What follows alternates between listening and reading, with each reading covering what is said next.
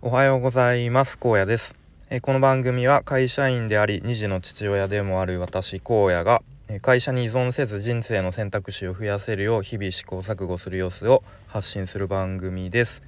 えー、今日のテーマは雑談、雑談力を高めるいつつのポイントという、えー、テーマで話していきたいと思います。えー、本題に入る前にお知らせをさせてください。えーと、このスタイフで先日新たに企画を始めました。えー、タイトルとしてはこうやちょっと話そうやということで、えー、私こうやと、まあ、お話ししませんかというものですね。で、基本的には僕が聞き役になって、えーまあ、皆さんの壁打ち相手になったりとか、まあ、ちょっとしたお悩み聞いたりとか、えー、ということを、えー、しませんかしましょうという感じですね。で、詳しくはごひゃくななばんの放送回で話してますので、もし、えー、興味がある方は聞いていただけると嬉しいです。えちなみに現在ですね、えーと、すでに対談対談というかな対談済みの方と、あとはこれから対談する方合わせてさんめいの方から申し込みが、えー、ありがたいことにありましたね。はい。で、まあちょっとこの企画始めるときに、いやもしかして誰も来ない可能性大いにあるよなとか、まあでもやってみないと分かんないし、とりあえずちょっとこうえー、発表してみて、まあ、あの走りながら考えるみたいな感じでやっていこうかなみたいな、ちょっとこう不安を抱えながらあの、まあ、思い切って発表したということもあるので、えーまあ、本当に お, お申し込みいただいてありがたいなという感じです。はい。ということで、まあ、もし興味がある方はお気軽に、えー、質問とかでもいいのでご連絡ください。お願いします。はい。ということで本題ですね。えー、今日は雑談について話していこうと思います。で、まあなんか前にも話したことあるような気もするし、えー、まあそんなの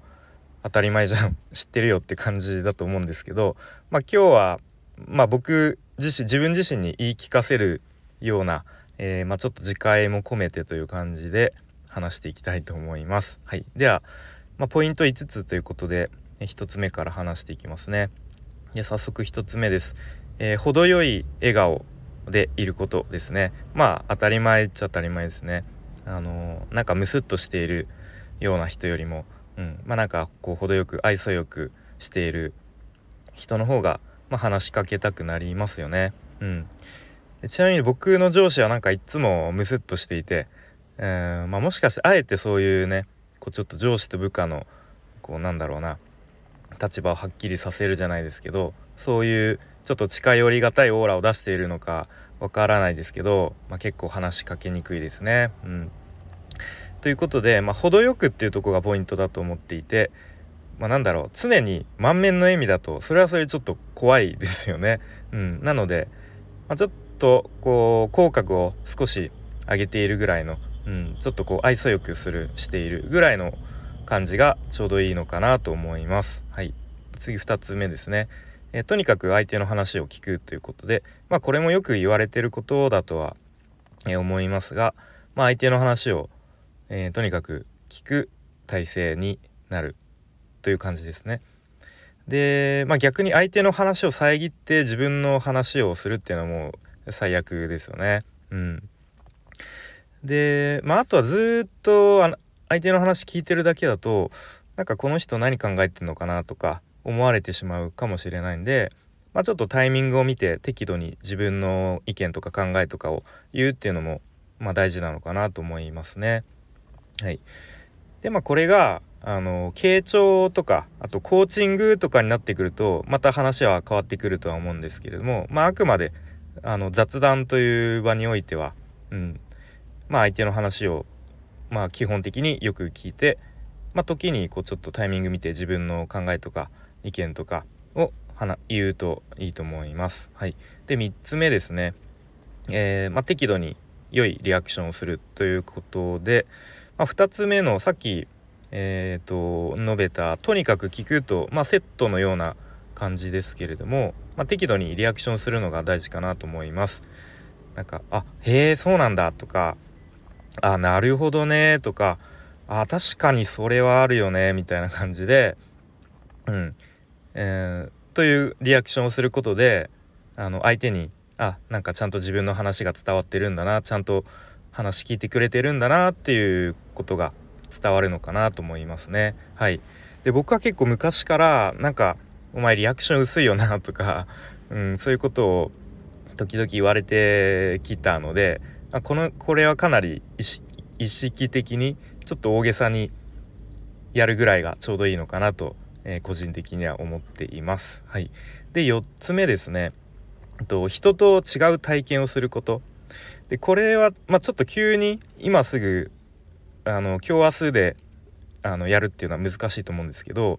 まあ、人と違う体験というか、まあ、逆になんか何も体験していないとそもそもなんか自分から発信する雑談のネタみたいのが出てこないと思うんですよね。うん。まあ、あとはなんか何もこう体験とか経験が少ないとなんか自分の意見というのが出てこなくて な, なんだろうな ポ, ポジションが取れないというか、いやなんか自分はこっち側ですねみたいな、自分はあのこう思いますみたいなことがちょっと言えないとなんかこうふわっとなんかうんするような気がしますね。うん、でまあ体験って言っても何もなんかなんかエベレストに登るみたいなそんな大それたことじゃなくてもいいと思っていて、まあ、逆に本当に小さなこと、例えばなんかコンビニでこう今週発売されたこう新発売のお菓子をちょっと買って食べてみるみたいなこと、ことからでも全然いいと思うんですよね。うん。まあ、あとやっぱりなんかこう常になんか人生前向きで何かにチャレンジしているとか新しい挑戦をしているっていう人の話ってやっぱ面白いですよね。うん、なんかネガティブにねただ文句ばっかり言って何も行動を起こさない人よりはやっぱり話していて楽しいなというふうに、まあ、僕自身も、うん、思いますね。なので、まあ、自分自身もそういうふうになんか常にこうなんだろう、ま、前のめりでというか何か、えー、新しいことに挑戦したりとか、まあ、新しいことに挑戦してそれをこうずっと継続し続けるとかそういうことをやっていれるような人になりたいと思います。はい、でいつつめですね、えー、と相手の感情を動かす。でこれはかなり難しいしすぐにできるわけじゃないと思うんですけど、まあ、どういうかどういうことかというと相手に質問するときにその質問をされた相手がそれを答えるときにこう感情が動くような質問をしてみるということですね。うん、でまあ感情動くっていうのはまあプラスの感情もマイナスの感情もあると思うんですけど、まあ、できればプラスの感情の方がいいと思います。でまあ具体的に言うと例えばなんか相手の成功体験についての話とかそういうことについて聞くときに、まあ、じゃあ受験勉強をその相手の方が、えー、頑張ってで第一志望の大学に合格できたっていうエピソードがなんか話題になった時に、まあなんだろうな、まあなんかどういう勉強してたんですかみたいな、まあそういうのでも全然いいと思うんですけど、まあ例えばですけどなんか合格発表の時はこう一人で見たんですかとかそれとも友達と一緒に見たんですかとか、まあ、あとは実際にその大学に行って番号を見たんですかとかそれともネットで自分のその合格した番号を見たんですかみたいな、なんだろうね、その相手がその時の情景をこう頭に思い出してでその時の嬉しかった感情とかを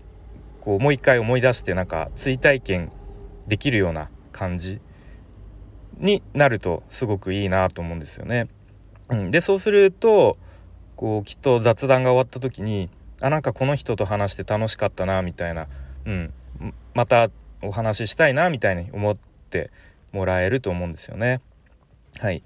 でこれは確か、まあ、すごいぼんやりとしか覚えてないんですけどあのメンタリスト ダイゴ さんの、えー、と何かの本で書いてあったのを記憶しています。でそう確か相手の感情が